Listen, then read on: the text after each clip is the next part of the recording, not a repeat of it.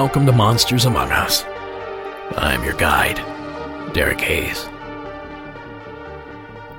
Howdy, folks. Happy New Year to you all and welcome to the latest installment. An episode packed to the gills with odd, eerie, and downright terrifying tales of the supernatural. And do I have a doozy for you this evening? So let's waste no time in getting started. So it's in California that we begin this evening with a call from Scott. Hi, Derek. This is Scott calling from Central California. I'm calling because a recent submission reminded me of something similar that happened to me. On season 11, episode 5, John told a story about hearing a conversation while lying in bed, and this was somewhat similar to a very strange experience I had about 25 years ago. I used to work as a firefighter, and one night at the firehouse, I went to lay down in the dorm room. My captain was still in the day room, and I could faintly hear the TV he was watching. This fire station is famously haunted, and guys have had a lot of strange experiences here paranormal, lots of nightmares, even some possible UFO abduction type dreams. But this was a one of a kind incident, and I never heard a similar story from any of the other firefighters. As I lay there trying to fall asleep, I noticed that I could faintly hear what sounded like a war movie, except it was real. The more I listened, the harder I tuned in, I could hear the sounds of a battle. Now, I've watched hundreds of war movies in my lifetime, but this was different. This was intense. I could hear men yelling, men giving orders, bombs exploding, guns firing, men screaming, calling for their mothers, men swearing. I opened my eyes and I sat up and checked that I wasn't just hearing the TV from the day room. The battle sounds stopped, and I could hear a sitcom playing on the TV that my captain was watching. I laid back down, closed my eyes, and immediately I heard the sounds of the battle again. It was so intense that I was shaking and sweating as the sounds of the carnage continued. The most realistic part of it was the voices. The fear and the anguish I heard was terrible and real. This is the one and only time this has ever happened to me. There was no other TV, nobody had a cell phone, and there wasn't a radio on. All the windows were closed, and the station isn't close to any houses where there could have been a TV on. I couldn't hear it when I sat up and listened, only when I lay down and focused. After a while, the sounds faded away, and I never heard it again. Thanks for letting me share my story. Thank you, Scott. That is certainly odd. You know, just the other night, something Similar happened to me. I could hear an electric beeping sound while I laid on my pillow, but when I get up to find the source, I simply couldn't hear it anymore.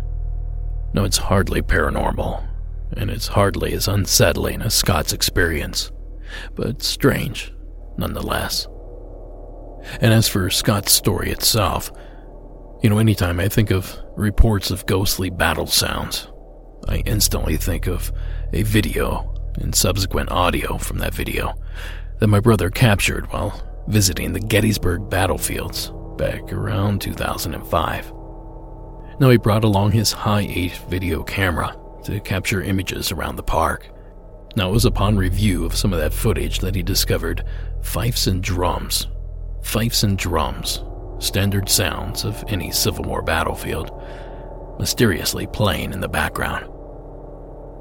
Now, he did not recall the sounds while recording, and he did not see a source. It was almost as if they magically appeared on the audio. Now, as it turns out, this is actually a common occurrence near Gettysburg, and I actually found a few statistics courtesy of visitpa.com. Now, as it turns out, only about 10% of Gettysburg's ghost encounters have been visual, but nearly 70% reported have been auditory in nature. Footsteps, cannon fire, men cheering, and even odd whispers in the ear. Now, unfortunately, I don't have the recording my brother made. But next time I'm back home, and it's been years now, but I'll see if he still has the tape. I might be able to pull a sample or two out of it. But for anyone that knows the show, or more importantly, knows me, you know I'm not going to leave you hanging. You want to hear that sound? So the following clip was pulled from a 12 minute video by YouTube user MB1554. Now, to set the scene, her and her daughter were visiting the park when they heard these eerie sounds. Now, despite a frantic search, which you can see throughout the entire video, no source to the fifes and drums were found. Here, take a listen.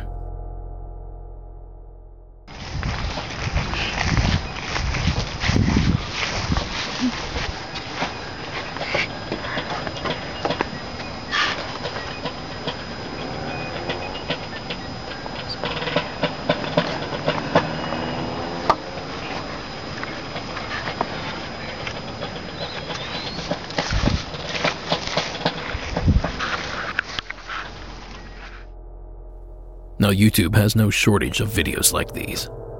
So go ahead and have a listen to a few more. And if you do, you might notice that many of the recordings were made around the same time of year, the first week or so of July, which, coincidentally, is also the week that the Battle of Gettysburg occurred. And to make things even stranger, I'm almost certain that my brother made his recording over the 4th of July weekend that year as well. So, does that mean that the veil is thinner on the anniversary of those unfortunate events, allowing the souls of some 50,000 dead soldiers to return?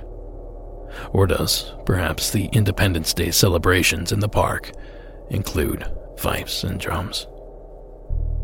Thanks again, Scott, for calling in. Now, it's been some time since we've visited this subject, so, here to get us back on course is Mariah out of the Show Me State.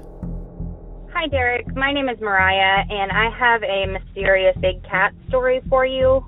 So, for some backstory, I'm from Missouri and I went to college in Baton Rouge, Louisiana.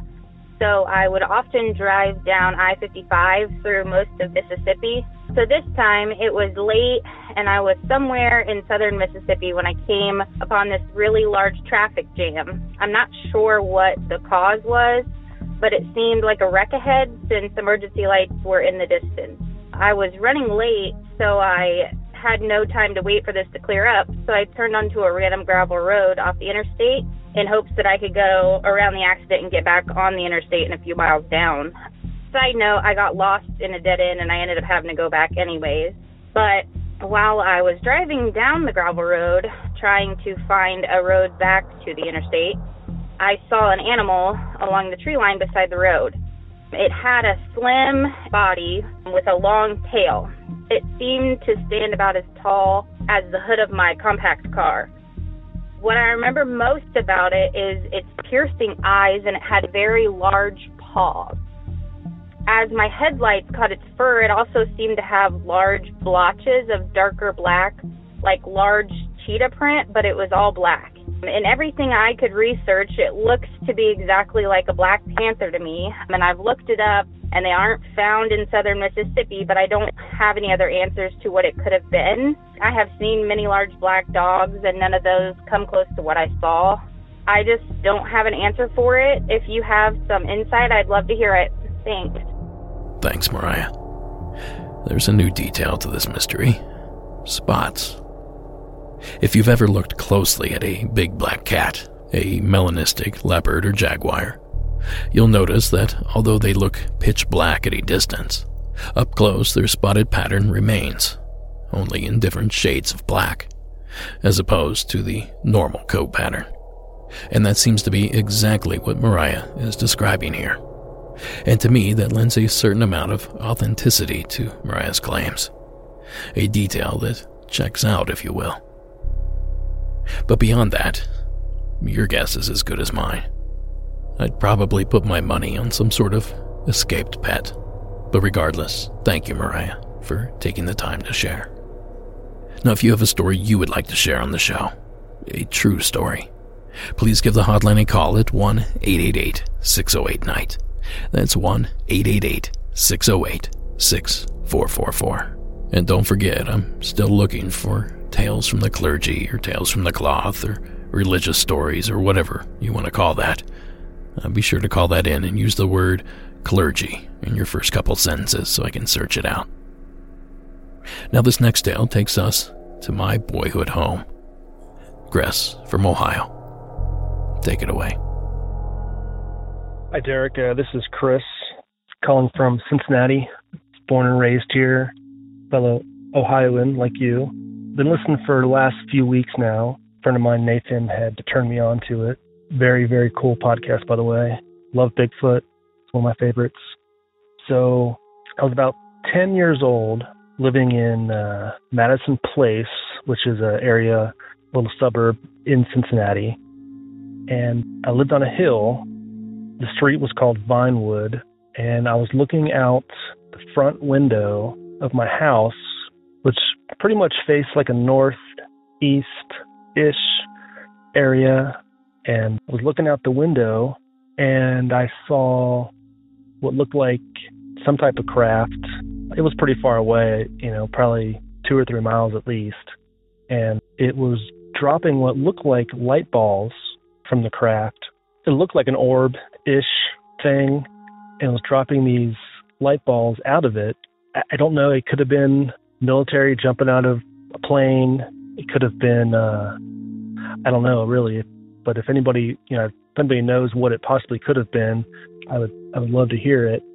I just recently remembered the story not too long ago by listening to your podcast. It kind of jogged my memory. Wright Patterson is, you know, about 60 minutes or so, maybe a little longer north of Cincinnati. I don't, I don't know. That could have been some kind of military exercise up there, uh, but I can't think of any other military base that would be around that area. This was probably the early 1990s ish, probably 1990, 1991, something like that. But if anybody knows of anything around that area that it could have been, if there's any, I haven't done really much research on what there's any sightings in that area around that time, and I haven't heard really too many sightings that happened in Cincinnati at all. But uh, that's a short one. Just thought I'd share. I love your podcast, man. Keep up the good work. But uh, thanks again. Goodbye. Thank you, Chris. And Who Dey? Now, Chris brings up an interesting question. What is Cincinnati's connection with UFOs, if any? Well, off the top of my head, I can think of a few first hand accounts, but nothing major involving the Queen City, which I suppose is sort of odd. There's no famous sightings, abductions, or essentially anything UFO related. Except in 2018, there was a film released starring Gillian Anderson that's about UFOs landing at the Cincinnati Airport, which ironically is in Covington, Kentucky. I put a link to the trailer up in the show notes. I haven't even heard of this movie until today, so obviously I haven't seen it. So view at your own risk. And in a weird twist, uh, MUFON, the Mutual UFO Network, just recently relocated its headquarters from California to Cincinnati, a location previously used as their headquarters before relocating years ago. So maybe they know something we don't. So there you go, Chris. There's at least something stirring around that pocket of the state. So be sure to let us know if what you saw seems to escalate. Now, this next one actually comes to us from a friend of my wife's, from an area she and I have grown to know quite well. Alex, from the opposite corner of the state. The mic is yours. Hello, this is Alex from Ohio, and I'm calling about a story that takes place in Helltown, which is a notoriously haunted area in Boston Township, Ohio, between Cleveland and Akron. It's part of the Cuyahoga Valley National Park, and it's very close to Boston Mills Ski Resort. I'd encourage your listeners to look up Helltown to learn about its reputation and its frankly sad history. For the purpose of the story, I need to set the stage a little bit, though. There's many myths and urban legends about Helltown that date back to, I think, the 1970s. There's Crybaby Bridge, where if you stand late at night, you can supposedly hear a baby crying. There's an old church that's believed to be the site of satanic sacrifices and rituals. There's many old abandoned buildings and houses. There's an abandoned school bus there's a cemetery on Main Street that's said to be haunted. It actually had a tree that grew into almost a perfect cross, which was really freaky. So generally, Helltown attracted a lot of people interested in paranormal activity, ghost hunters, photographers, all kinds of freaks just looking for thrills. myself and a lot of teenagers would go there just to hang out, putz around, smoke and drink, or use drugs or other unsavory teenager things. Uh, one of the roads in Helltown is called Stanford Road, but it's known as the end of the world. It's a narrow, hilly, curvy road that has a few houses at the beginning and then a lodge for skiers and hikers. But after the lodge, it gets even more remote, narrow, and curvy until you reach a very steep hill that goes up and down very suddenly. Like if you go 20 miles an hour over this hill, you'll get air. Your tires will lift off the road for a second. After that hill, there's a barricade and the road is closed. So you have to turn around and go all the way back out the way you came in. So it's a very remote, just sort of spooky area. If you got out of the car and you walked down the abandoned road, you'd eventually get to an abandoned house, and if you went even further, you would end up at a waterfall called Brandywine Falls. The falls made this walk down the abandoned road pretty creepy with the sound of the water rushing down the creek. It often produced a lot of fog, especially on a warm summer night. There was distant howling of coyotes and owls and other wildlife. So people would park at the top of the hill and then walk towards the abandoned house and the waterfall. I've done it several times. I never experienced or know of anyone who experienced anything weird or paranormal before this night. On a summer night in 2004 at about 10 p.m., I was at this time 17. Myself and three friends named Nick, Matt, and Zach were hanging out at my house. My friend Leah called and invited us to come over her house, and I accepted, but Nick, Zach, and Matt decided to go to Helltown. Only I knew that they were going to Helltown. So they went there and I went to Leah's house. They parked at the turnaround at the top of the end of the world and they started walking down the hill. They had no flashlights or anything. They were just going there to walk around and mess around. No more than five minutes later, Matt's cell phone rang and he answered it. Nick and Zach kept walking ahead of him, but Matt stopped. Matt was heard asking things like what, who are you, where are you, what is this? When Matt hung up the phone, he told Nick and Zach that they have to get the hell out of there. He said it was a young girl's voice crying for help, saying that there were spiders all over her. When asked where she was, her answer was, I'm in the center of town, which presumably is the creepy cemetery on Main Street in Helltown. The three guys started heading back to the car when, after no more than a minute or two, Matt's phone rang again. This time Nick answered, and he described it as, quote, something talking backwards. I don't know what it was saying, but it sounded like something hissing, like a snake speaking English but backwards. It was the most horrific sounding voice I've ever heard in my life. At that point, uh, all three of those guys were freaked out and they started running back to the car and hauled ass out of there they immediately suspected it was me, of course, because I was the only one who knew that they were in Helltown. So this is where I get involved. Leah and I were sitting outside in her backyard at her house, smoking cigarettes, as Matt's car pulled up and the three guys all jumped out. They immediately asked to use my cell phone, which I gave them. After a minute of looking through my phone and asking where I was that whole night, I told them, well, I was with you guys, and then I came right here. They were looking through my call history. They told Leah and I what just happened, and we responded with pretty much laughter and bewilderment, suspecting them of making up this story to freak us out. But after a little while, it was apparent that they were genuinely terrified. So the next night, we all reconvened at my house to discuss and investigate what the hell happened the night before. We established that only me, Leah, and the three guys knew that they were going to Helltown this was before any texting or social media, so no one broadcasted where they were. We also established that I could not have been the one to make the call. The timeline just didn't add up. I would have still been driving to Leah's house by the time they received the first phone call.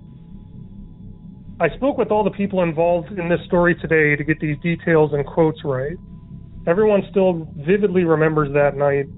The three guys still, to this day, are freaked out about it. Leah and I are still 100% positive we had nothing to do with the phone calls. So I think there's really only four possibilities here.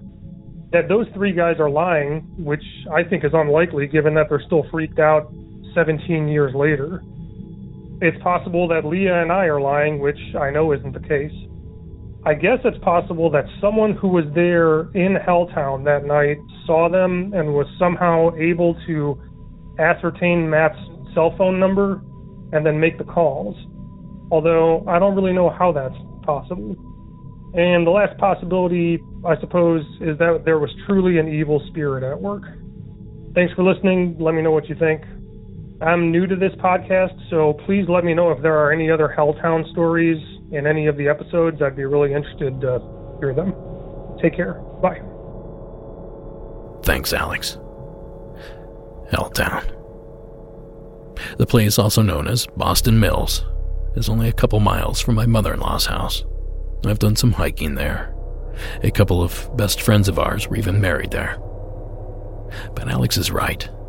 The place is spooky, especially at night. Especially when the low lying fog rolls in. And it's also eerie because of its history, I suppose. What once was a pocket of a few small villages is now Cuyahoga Valley National Park a park created when the government forcibly bought out residents of the Boston Mills area. Now, in the mid 70s, folks left in droves, leaving houses, roads, and businesses to be swallowed up by the oaks, elms, and maples of the surrounding forests. A stigma has remained to this day, along with a laundry list of gruesome legends. A haunted bus, a crybaby bridge, human sacrifice, and as discussed on an episode years back now, a gigantic python. But the detail that Alex mentioned about the strange girl on the phone in the cemetery complaining about spiders crawling all over her. Well, that's not the first time I've heard that. My sister in law, whom still lives in the area, once told me a story about one of her friends visiting that same cemetery only to find themselves completely covered in little black spiders. So go visit if you dare. I believe it's open to the public. And thank you, Alex, for taking the time to call. Do any of you have trouble sleeping? I certainly do. If I get four hours, I consider it a pretty good night but I'm at least thankful that it's not the subject of this next call that's keeping me up at night. A call from Gavin in Virginia. Hey, Derek. My name is Gavin Bauer, and I live in Halifax, Virginia. I'm 22 years old, and I'm calling in about a story that actually isn't something that I experienced, but it's something that my wife had experienced in 2015 in a town in Marshalltown, Iowa 2015. Uh, me and my wife actually met at college uh, when we were freshmen a few years ago, and started dating when we were sophomores, and we actually got married when we were in our first semester as seniors at college. And this is a story that actually took my wife a while to tell me. We, she actually told me when we were dating, and it was just a really big deal for her to actually tell me the story because it was so traumatic for her, and even affects her to this day. But in 2015, Ashley was, I think, 16 years old, and she was in Marshalltown, Iowa at the time, and she was in bed one night, and she said that she was awoken by something, and she doesn't really know why she woke up or what happened, but she can remember kind of taking her head up off the pillow and looking at the bottom of her bed, and just right adjacent from her bed and her dresser she said she saw the silhouette of a man standing at the end of her bed. And she was immediately kind of freaked out by it, she told me. And she said that her mom was really sick at the time. And so she wouldn't really sleep with her husband because she'd be up all night tossing and turning in the bed and just wouldn't be able to get much sleep. So she, I mean, she was terminally ill and would go out into the couch in the middle of the night just because she couldn't sleep and would just lay there because she didn't want to keep her husband up. But anyway, so she called out for her mom because she thought that her mom was coming into her room to get a blanket or something. Now, this was around midnight, 1 o'clock in the morning, somewhere around then. And my wife Ashley just called out, Mom? And then again said, Mom, is that you? And then when the thing wasn't responding to her, she finally, for a third time, said, I'm just going to say, Mom, one more time. And if she doesn't respond, I'm freaking out. And so she said, Mom. And then this thing, whatever it was at the end of her bed, turned around very slowly, she said. And, and as it was turning, she said that she could see that it had a very elongated nose and a hood over its head. She could tell that it was that it had a hood over its head, and the thing was kind of holding the hood on its head with its hands kind of hunched over, and just looked at my wife with these hollow black eyes.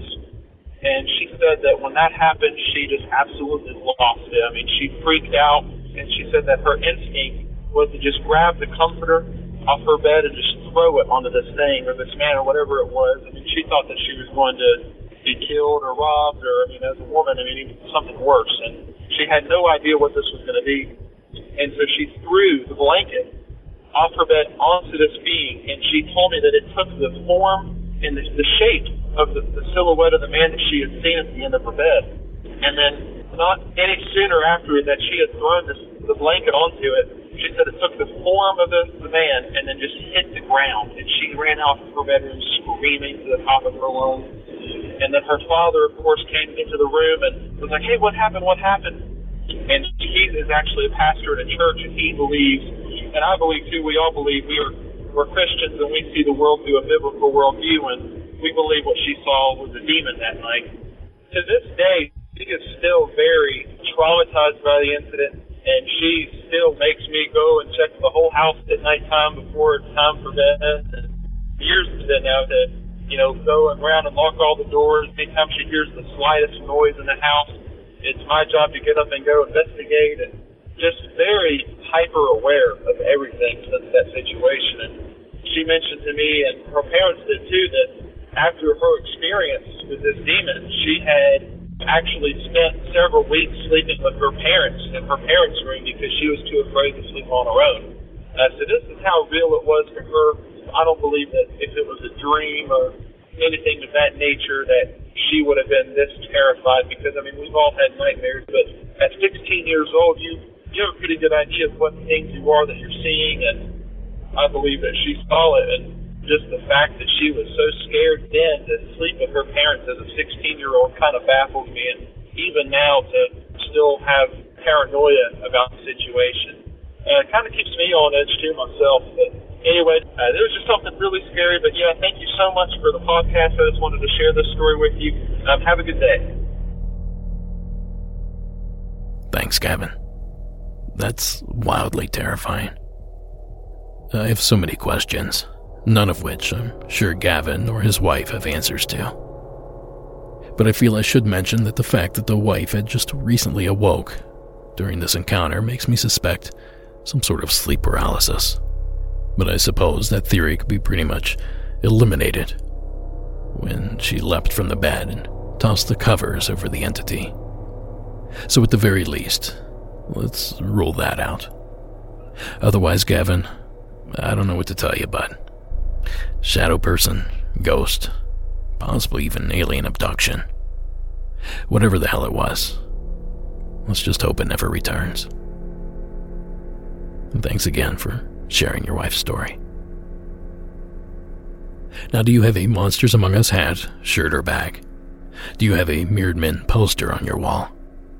If the answer is no, well, I'll simply ask, why not? You can pick up all these things, plus much more, by visiting our merchandise store at monstersamonguspodcast.com forward slash shop. Now, all purchases directly fund this program and keep us running smoothly week to week. So, from all of us here, thank you for the support. Now, look up in the sky. Is it a bird, a plane, a UFO, maybe even Mothman? To fill us in, please welcome our anonymous caller from Alberta, Canada, to the program. Hey there. I'm calling in from Alberta, Canada, uh, and I'm from central northern Alberta, so a little bit further up north. And I had a sighting a couple days ago. I believe it could have been a UFO. I could not determine what it was. And uh, just as a little bit of background, I have a Bachelor of Science degree and am trained in physics and astronomy. So I went out for a walk, and it was pretty nice outside, pretty clear, no clouds at all. I watched the sunset, had a nice brand new moon, small little crescent in the west, and so I was watching that, watched the stars pop up. There's a, a couple small meteor showers happening right now. One of them is the Virginid meteor showers. So as I was swinging back on my way home, facing the east, uh, I was watching for some meteors, and I did see one. A nice big fireball, nice smooth, slow ascent, big bright burst of yellow light. That was nice. So I kept looking, and just so you know, this is pretty much due east, pretty low on the horizon. And then I looked up as I was kind of walking up a little bit of a hill, and I noticed there was an extra star in the Big Dipper along the top of the bucket. There's a couple really bright stars, and there was a third one and it took me less than a second to realize that's not a star, of course. Maybe it's a meteor. It did not look like a meteor, but I would just chalk it up to be either a meteor satellite, maybe. I went and took a look, and there was no plan for the ISS to have come overhead anytime in the recent hours that I was out. So I don't think it was the International Space Station, although that can be very bright. This was very, very bright light, very high in the sky, but I can't figure out what it was. So I was a little bit interested, a little bit curious after I saw that. And it was moving north, which is another, if it's a satellite, that's a little odd, just a little odd. But it could have been a meteor, just maybe a very slow moving meteor. It did just eventually disappear as it was moving north. So that kind of caught my attention, and I just kept looking up at the sky, trying not to trip over my feet. So every couple seconds, looking back up see if I could see anything else. It was just so clear. And I live in a small town, so it's quite dark. And then I was close to home, thankfully, at this point, but I looked up again and something flew overhead and it wasn't illuminated at all. So I barely saw it. And the only reason I think I saw it was because I had adjusted my eyes already, looking at the sky so much. So whatever this thing was, it wasn't that high up. It was pretty close to the ground maybe about the size of a regular plane, but it was pretty low, I think. The only thing I reason I noticed this thing moving over me was because on each side there were like mirror images of V's. So there was like a V shape moving north with the point of the V moving toward the north. And then on the other side of this object was another V, but it was like inverted facing south. So the V's were like light gray, and it almost looked like light was kind of glinting off of them from the moon, the very low amount of moonlight that we had.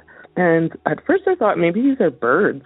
Just the shape of them made me think these could be birds, but these were not moving like birds' wings would move. They weren't flapping. I feel that if these were birds, they would have been close enough for me to see more detail.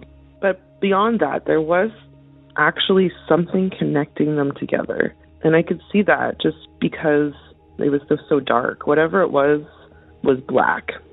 It was like the body of something. It's kind of like looking at the moon when the moon is just a little bit illuminated as if it were that night with just a small crescent, and you can see the black part of the moon against the sky. So that was sort of what I saw. And I don't know what it was. It was silent. It was moving very quickly, and it was moving north. This happened April 15th, 2021, and it would have been around 2210 local time. So that's my sighting. And I'm really curious to know if anybody else has seen something in this shape or if anybody has any information about what this might be. I'd love to hear about it. Thanks a lot. Keep up the great work. Bye. Thanks, caller. My first guess was also a bird of some sort, possibly something very large, like the infamous sandhill crane. Now, I promise you, there are listeners right now rolling their eyes because some famous skeptics who are equally as narrow minded as their extreme counterparts insist that creatures like the Mothman are simply sandhill cranes encountered in the dark. Now, I'm not going to name these skeptics, but I will say that in this instance, I think the crane is actually a good fit. The shape of the animal flying is similar to the description given in the call. The birds are massive and can be easily seen from the ground, possibly even at night if the light pollution allows. And most importantly, they fly through that part of the continent several times a year, migrating to various spots throughout the seasons. So, a lot less interesting, but certainly a very likely candidate for what you saw, caller. But in reality, only you can tell us if that's correct. And if you'd like to check it out, I've included a photo of a flying sandhill crane in the show notes. So go take a look and tell me what you think. Do we have a match? Thanks again, caller, for submitting. Now, folks, tomorrow marks the return of our brand new YouTube program, ParaWeekly. I took a week off over the holidays and we're finally getting back into it. Now, we have tons of paranormal news to cover, evidence to review, and even some super spooky viewer submitted videos to watch. So be sure to tune in to youtube.com forward slash paraweekly, Friday, January 7th, and I look forward to seeing you there. Now, this next submitter you might just recognize. Please welcome friend, colleague, and researcher extraordinaire, Ronny LeBlanc. Hey guys, it's Ronny LeBlanc from Expedition Bigfoot and Paranormal Caught on Camera. Uh, this is the day after my wife and I had a multiple UFO sightings at our home. This has happened before quite a few times.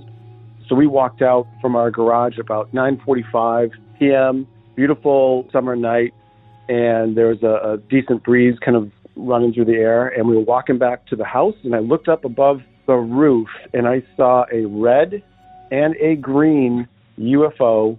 Kind of the best way I could describe it is almost like an orb, but continually shape shifting and changing. And they were chasing after one another and going up and down in the sky so fast in the sense that it caught your eye. It looked like you were watching a movie like Star Wars. It was the craziest thing. So as they kind of moved away, my wife was working on getting her cell phone out to take some video and the two UFOs kind of went behind some trees out of sight, completely silent, very low, tough to estimate, but lower than what a plane's altitude would be or at that altitude. And we could see planes as well, so there was definitely a distinction between the two. And then, as I've experienced before, when this happens, there's typically more UFOs that are following in that same trajectory or path. And sure enough, within 45 seconds, another single UFO came and to me, these looked more alive uh, and organic, bioluminescent, glowing, increasing in intensity in the, in the light, but moving in such a way, uh, the best way I described it was almost like dolphins in the ocean, kind of very fluid and moving and changing and, and spinning around. It, it was just this unbelievable display. That one went in the same direction. This was coming from east to west and then there was a third one, and we filmed this on video. My wife did, and it does not do it justice whatsoever. It comes out as kind of white colored, but it was definitely more greenish hued. And so that was incredible. And it came again over the house, and we watched it fly by. Probably the most amazing thing I've ever seen in my life. I've had experiences since I was a kid.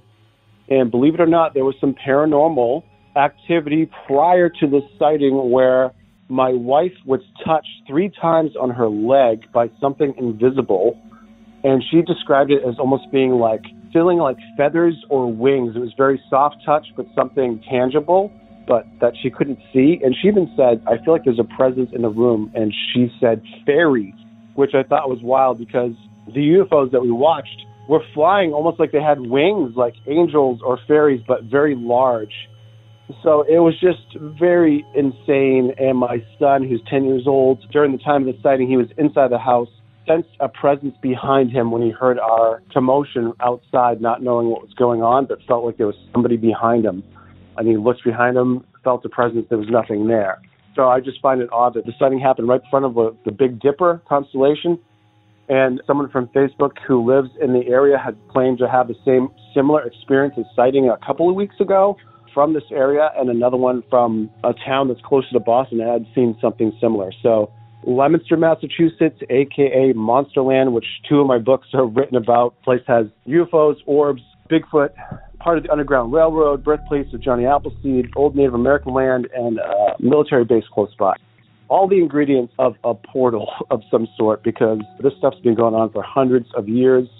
And I think that we're going to start seeing an uptick of sightings and experiences from people. I just think that something big is coming. Thanks again, Ronny LeBlanc from Expedition Bigfoot and Paranormal Caught on Camera. If you want to send me that video, I'll happily post it up for everyone to see. But I get what you're saying. The camera hardly does a sighting justice. If you don't believe me, just go outside and try to take a picture of the moon with your iPhone. Talk about underwhelming. But it sounds like Ronny's experience was anything but underwhelming. Dancing UFOs, red, green, flying through the air. But if I'm honest, it's those colors that might leave us a clue. You see, red and green are the colors of the standard operating lights on flying craft regulated by the FAA. Green on the right side, red on the left. Now, using these colored lights, you can then coordinate and determine which direction an aircraft is traveling, even if it's hovering in the air. So, long story short, the colors described give me pause. Those are two of the most common colors you would expect to see in the sky, due to air traffic. But the action that Ronny described, I'm not convinced that any conventional aircraft has that ability. So you never know. Maybe someone out there listening was in Leominster, Massachusetts that night and saw what Ronny saw. If that's you, you know what to do. That number, once again, in case you missed it, is 1 888 608 NIGHT.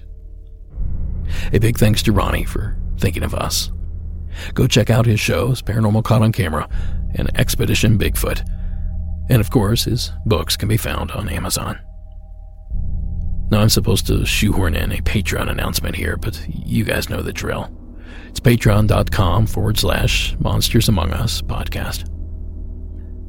Now, our final call of the evening takes us to southwest Pennsylvania, where Mike has a story waiting for us.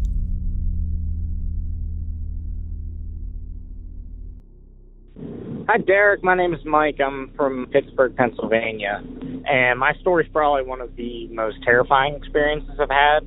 I was hiking with a friend of mine south of Pittsburgh, a little town called California. There's a lot of woods down there. It, it, it's a mining town, so there's abandoned mines, caves, things like that scattered about. We're in an area locals call it Hood's Hollow. Now, I'm skeptical when it comes to cryptids, but also if I see proof or evidence, obviously I have no choice to believe that. Now, supposedly there have been like Bigfoot and or Sasquatch sightings in this area since the 70s. Now, my friend and I frequented these woods a lot. We hiked a lot back there. Never noticed anything strange. Well, one day we started going further in than we had ever gone before. Now, we're miles in here. I mean, we were on ATVs and it probably took us half hour to get to the location we were at. And we get there and I hear a, like a like a tree knock, you know, like a almost somebody hitting a tree with a baseball bat kind of sound. Now, I was 17 at the time. It was summer. I'm 21 now, so this was years ago. And me being me, I, you know, was just joking around. I was like, oh, it must be a Bigfoot. So I grabbed a big stick and hit a tree. And I heard the knock again coming from into the woods. So I knocked again. And I heard the knock once more from in the woods. At this point, I'm, I'm convinced that there's somebody else out there messing with us. Now, we decided to sit there and wait a few minutes and stop knocking to see, you know, if maybe this was just the wind blowing a tree branch and hitting another tree or something like that.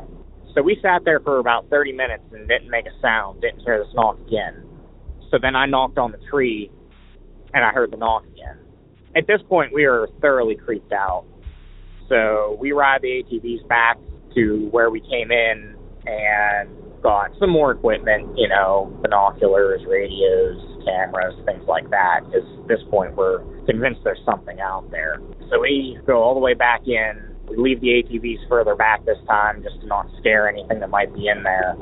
And we start walking into this ravine almost. And I've hunted all of my life, so I can track relatively well, you know, signs of things moving through an area. And I noticed a lot of low branches are broken. So something definitely was moving through here. Now there's no ATV tracks for anyone else. Like you can tell, like people have not been back here for quite some time. And I look down and I see bare footprints. They look like human footprints. I wear a size 11 shoe, and my boot fit inside this footprint. So if it's a human, it's a very, very large human for their bare footprint to be larger than my size 11 boot. So naturally, I start following these tracks, and they keep getting more distinct the further I go, and eventually I see that they are leading to a cave. So I'm probably 150 meters away from the mouth of this cave. My friend that I was with is standing there with me, and we're trying to decide if we're brave enough to go any closer. And I decided I needed to figure out what this is because my curiosity has been piqued at this point. I, I need to know. So I keep getting closer, and then I see a second set of footprints, but they're smaller, like like a child almost. Again, bare footprints. We're miles and miles and miles deep into these woods, and there's no ATV tracks. There's no roads to go back there. The trails are probably barely passable with a donkey. There's no reason somebody should be barefoot this far in the woods. So we start creeping up to this cave and getting closer and see all these big flat rocks laid out. Now, there is no like body of water aside from like a spring here or there, even remotely close to this cave.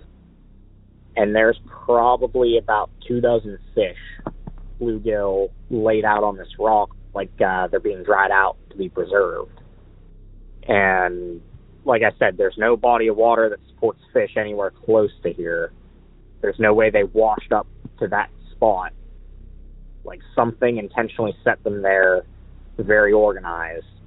At the mouth of this cave that has two sets of bare footprints leading directly to it. That freaked me out so bad I've never gone back in those woods. On our way out from that trip, we tried tree knocks again and got nothing. We scoured around the area and found footprints on the surrounding hillsides here and there, more broken branches, things like that. Um, we never actually saw what made these footprints. They looked fresh, but like I said, we could never see or find anything. My friend had set up trail cameras back there, and every time he set them up, they were knocked down, like something took them off of the trees and just set them at the base of the tree with the camera facing the ground. It was just a very eerie experience, and both of us refused to go back in those woods anymore. Thanks for listening. Really enjoy the podcast, and I hope you have a wonderful day. Thanks, Mike. Now let's begin with a little more backstory on the region Mike is calling from. Locals refer to parts of southwest Pennsylvania as the Chestnut Ridge. The location of Mike's encounter is near, if not directly, in that region. Now, the place is infamous for all sorts of strange activity. But more on that here in a minute. Let's start with the footprints Mike said he found. First off, Mike, you committed the cardinal sin of Bigfooting. You didn't get a photo. I would have loved to seen a pic or video of those tracks, but I suppose I'll forgive you. But in all seriousness, I grew up not too far from this area, and I concur with Mike. It's not the type of terrain you want to be barefoot in. That doesn't mean that it can't be done. Any fans of the old survival show Dual Survival might remember host Cody Lundin that dude never wore shoes, not even in the snow. So, it could be done. But you might be asking yourself, What's the difference between a human footprint and a Bigfoot track? Well, since we just heard from a real life Bigfoot hunter, let's see what his opinions are on the subject. But with Bigfoot prints, typically the length of the print, the width is half that length. So that one was five and a half inches across. So it actually fit these dimensions that they look at with foots. And if you look at yours, it doesn't do that. Like you, I'm 10, it's maybe three inches across or whatever. So, and the, the reason scientifically why it would be wider, the foot, is to handle the weight of the creature. So if it's 500 pounds, it needs to have stable footing to do that. And so that tells you that this has to be maybe a creature that's bigger. So I suppose only Mike knows uh, how wide these tracks were. And by the way, that clip was courtesy of Telegram and Gazette. So, wood knocks and footprints. It's pretty par for the Bigfoot course, I'd say. But that's when things get a little weird. The fish. Now, I'd never heard of anyone finding anything like that in conjunction with Sasquatch activity.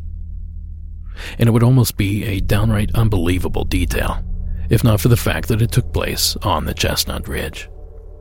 As I stated a few moments ago, that place is known for all sorts of strange activity UFOs, Bigfoot, Dogman, and that's even where the Kecksburg UFO crash occurred in the 60s. Now, this is clearly a place with some paranormal punch. And to expound on the strange happenings, here is a local researcher to the area and a paranormal legend, Mr. Stan Gordon. But as these events of 1973 are coming to our attention, we began to see some unusual patterns. For example, we would have a UFO sighting in a certain area. Within minutes to hours to days later, we would have a Bigfoot sighting or vice versa. And then the reports got even stranger. That's when we began to have reports with UFOs and Bigfoot seen together at the same time and place. As reports were unfolding during that time, some of the stranger reports began to come to our attention. One case, September 27, 1973. This was out in an area where two women were waiting for a friend to pick them up. Suddenly, they see this huge, seven to eight foot tall, huge man like creature with white hair running across the road towards the woods. Strangely enough, in one of its hands, it had a glowing ball of light. It runs off into the woods, and a short time later, this object comes across the sky, projects a beam of light down into the woods where the creature ran into. So these reports were getting very odd. Now, that clip was courtesy of the small town monsters flick Invasion on Chestnut Ridge. Now, I've included a link to the full documentary that you can watch for free, and I highly recommend it. Find that over in the show notes. So, as you just heard, things have a tendency to get strange on the ridge, and Mike's fish discovery seems to fit right in. So go ahead and add the ridge to your list of window areas. As Mike can attest, there's certainly something odd taking place there. Thank you again, Mike, for calling in. And that's going to do it for this episode. Monsters Among Us is written and produced by me, Derek Hayes. Additional support is provided by Sarah Carter Hayes and Addie Lloyd. All media used in this production is done so under the protection of fair use. And keep the party rolling by following us on social media. We have accounts at Facebook, Instagram, and Twitter. And I don't know if this matters to anyone, but most every episode is available on YouTube as well. So if you're in your living room and you want to hear the show, it's a quick and easy way to do it. Oh, and if you could, please leave a rate and review wherever possible. Apple iTunes is a great location, and I heard you can at least leave a rating over at Spotify now. So any of those would be appreciated. And finally, the music you heard on tonight's episode was provided by Co.ag Music, Iron Cthulhu Apocalypse, and Carl Casey at White Bat Audio. Thank you so much for listening. Have a happy new year, and until next week.